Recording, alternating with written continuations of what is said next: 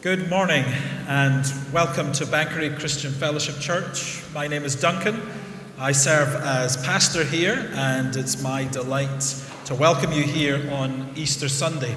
There is a, a, a tradition among Christians, particularly on Easter Sunday, that if someone greets you by saying, Christ is risen, you reply by saying, He is risen indeed. And I wondered if we could maybe give that a shot here this morning because I'm delighted to be the guy on Easter Sunday who gets to remind you that Christ is risen. He is risen indeed. What wonderful news that is. And it's because of that good news that actually my welcome to you this morning is more than just nice words, more than just something to make you feel comfortable. It's a genuine welcome. But because Christ is risen, we can say that for all who are tired and weary, for all who are fearful and anxious, for all who are full of sin, for all who are lonely, for all who feel they are without hope.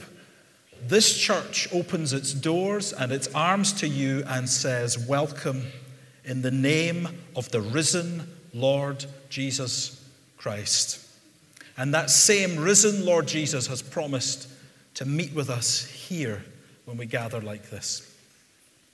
Okay, and to help us do that, I'm going to ask Sophie to come and read a bit of the Bible for us from Luke, uh, the book that we've been looking at through this week. Um, Luke chapter 24, verses 36 to 48. Sophie. While they were still talking about this, Jesus himself stood among them and said to them, Peace be with you. They were startled and frightened, thinking they saw a ghost. He said to them, why are you troubled, and why do doubts rise in your minds? Look at my hands and my feet. It is I myself. Touch me and see. A ghost does not have flesh and bones as you see I have. When he had said this, he showed them his hands and his feet. And while they still did not believe it because of joy and amazement, he asked them, Do you have anything here to eat? They gave him a piece of broiled fish, and he took it and ate it in their presence. He said to them, This is what I told you while I was still with you. Everything must be fulfilled that is written about me in the law of Moses, the prophets, and the Psalms. Then he opened their minds so they could understand the scriptures. He told them, This is what was written the Messiah will suffer and rise from the dead on the third day, and repentance for the forgiveness of sins will be preached in his name to all nations, beginning at Jerusalem. You are witnesses of these things. Thank you. And, and this is the, the text for our, our final mission, really, as secret agents. We have been discovering true things about Jesus all this week, looking at the book of, of Luke in the Bible, a book written by a man who was interested in facts, interested that we would know the truth. Now, boys and girls, there's an important error that we want to avoid when we are secret agents. When we, are, when we are investigating things, when we want to find out the truth, it's important that we don't make up our mind about something before we've looked at the evidence. We need to let the evidence change our mind. Let me give you an example. What if one of the boys or girls came to me during the week and they were convinced, absolutely convinced, that they were Mr. Incredible? You know Mr. Incredible? Mr. Incredible, what does he look like? What does he look like? He's, he wears this red outfit. He's got a cape, I think. He's big and muscly, isn't that right? He's really strong. Now, what if one of the children during the week was convinced that they were him? Not just pretend, but actually him. Now, I might try some things to, to change their mind, right? I might say, well, how are you dressed? And if they weren't dressed in a Mr. Incredible outfit, I might think, well, maybe, maybe you're not Mr. Incredible. I might give them a mirror and say, stand in front of that mirror. Are you big and muscly? And they might say, well, okay, maybe not. But they're still not convinced. They still think they're Mr. Incredible. So I would reason with them, well, if you were Mr. Incredible, you could, you could lift a car over your head. So send them out into the car park to lift the car, and they couldn't do it. And then they might say, oh, wow, I can't do it. I'm wrong. Mr. Incredible mustn't wear red and he mustn't be able to lift cars over his head. You see, they were so convinced that they were Mr. Incredible that when they were faced with the evidence of all the things they couldn't do and all the things they weren't, they still believed they were Mr. Incredible. Now, that is an error. We need to let the evidence change the way we think. They should have come to their senses and realized, actually, maybe I'm not Mr. Incredible after all. Now, when it comes to knowing the truth about Jesus, some of us make our minds up before we even look at the evidence, and that's an error. We need to let the evidence change us. And the verses that Sophie showed us, or read for us, show us how the evidence changed some people. It changed their minds and it changed their attitudes. And these people were, were followers of Jesus. We found them, they were, they were afraid in a room on their own, gathered together, Jesus, their leader, their hero, had died. He was gone. They didn't know what to do. But they'd been told that actually his tomb was empty, his body was gone, and they, they were really confused. They didn't know what to do, they were scared. But they knew one thing dead people don't come back to life, do they? But just then, as they were afraid in that room, Jesus appeared. He came into that room and he showed himself to them. And because they were afraid, you know what they thought? Well, we read it. They thought, that can't be Jesus, surely. It must be a ghost. They were afraid. Even with Jesus standing in front of them, they still didn't quite believe it. They thought, how can this be? Must be a ghost. What does Jesus do?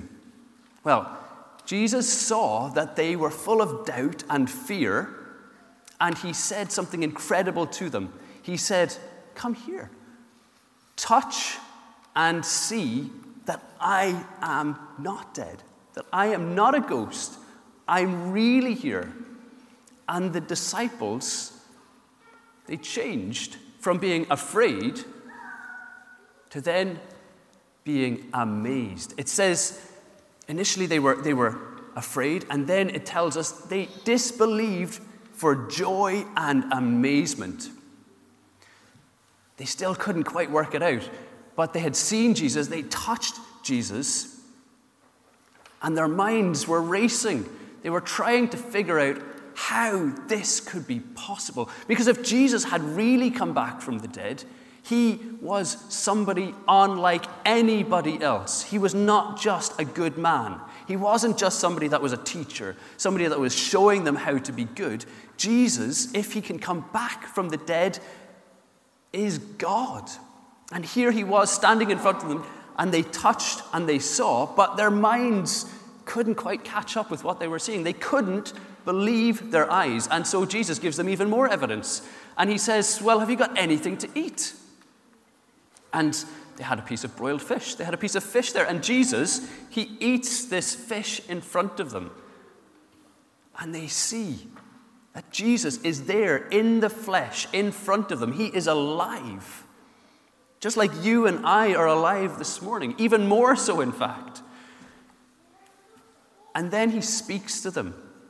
So they changed from being afraid to being amazed and still a bit confused. Their minds were racing. They couldn't get their heads around what was going on. But Jesus, he speaks to them, and the Bible tells us that he opened their minds so that they could understand everything that was written about him in the Bible.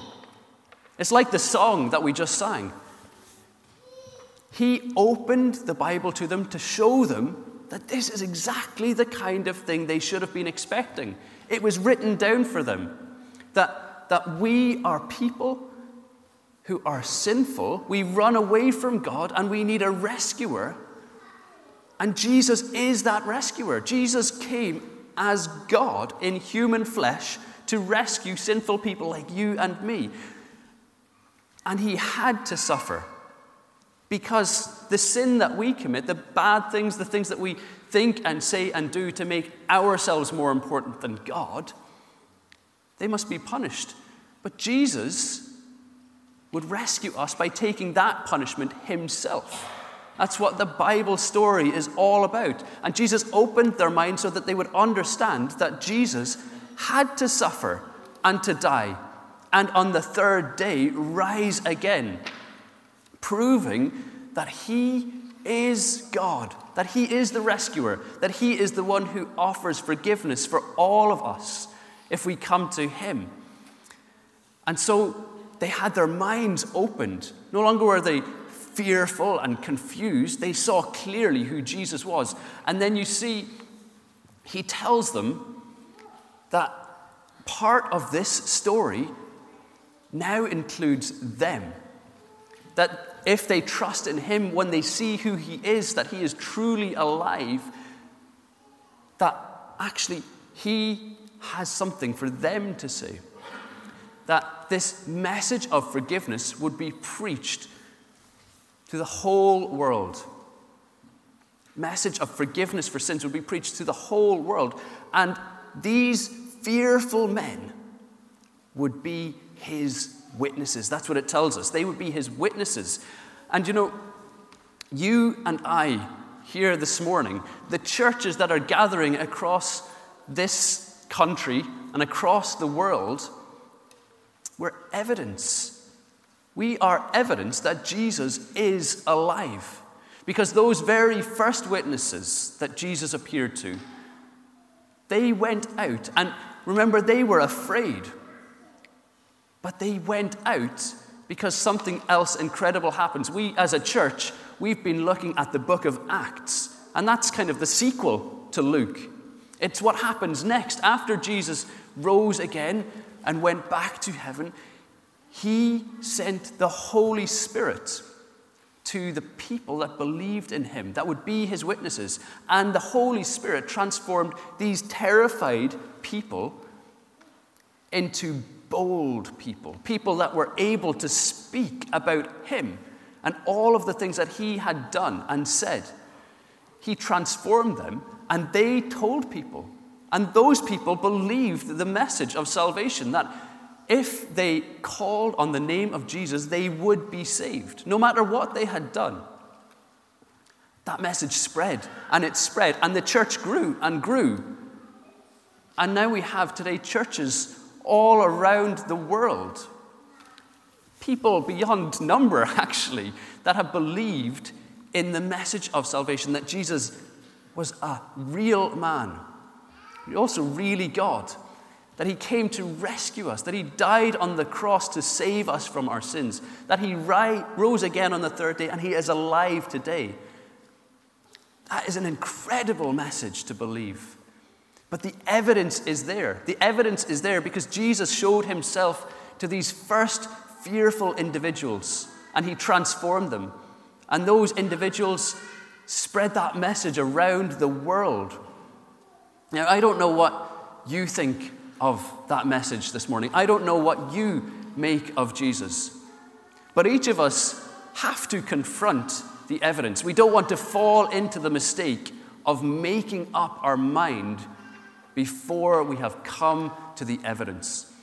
And one of the best pieces of evidence we have available is the Bible. It's why we, we use it so much in Holiday Bible Club. It's why we speak from it week after week, day after day in church. The Bible is a source of such incredible evidence for us to know the truth about who Jesus is. That he died and he rose again. And if he rose again, it changes absolutely everything. So I challenge you, perhaps today, perhaps this week, if you haven't looked at the evidence before, why not pick up a Bible? There's plenty here in the church. If you want one, we've got some. And we also have some other little tracts and booklets if you want to find out more about that first Easter and about the things that Jesus claimed to be, what he did, and the truth that he is alive now. Well, there's things there for you to, to look at. And if you want to have a conversation or ask questions, please do so. Myself or Duncan or anybody who's been on the team would love to, to chat to you about these things. The wonderful thing about Christianity and, and the message that we have here is Jesus doesn't shoot down people who have questions and doubts. Those first individuals, when they were trying to wrap their heads around the massive events of that first Easter, Jesus doesn't tell them to be quiet, close their eyes, and believe. He says, Come, touch, and see.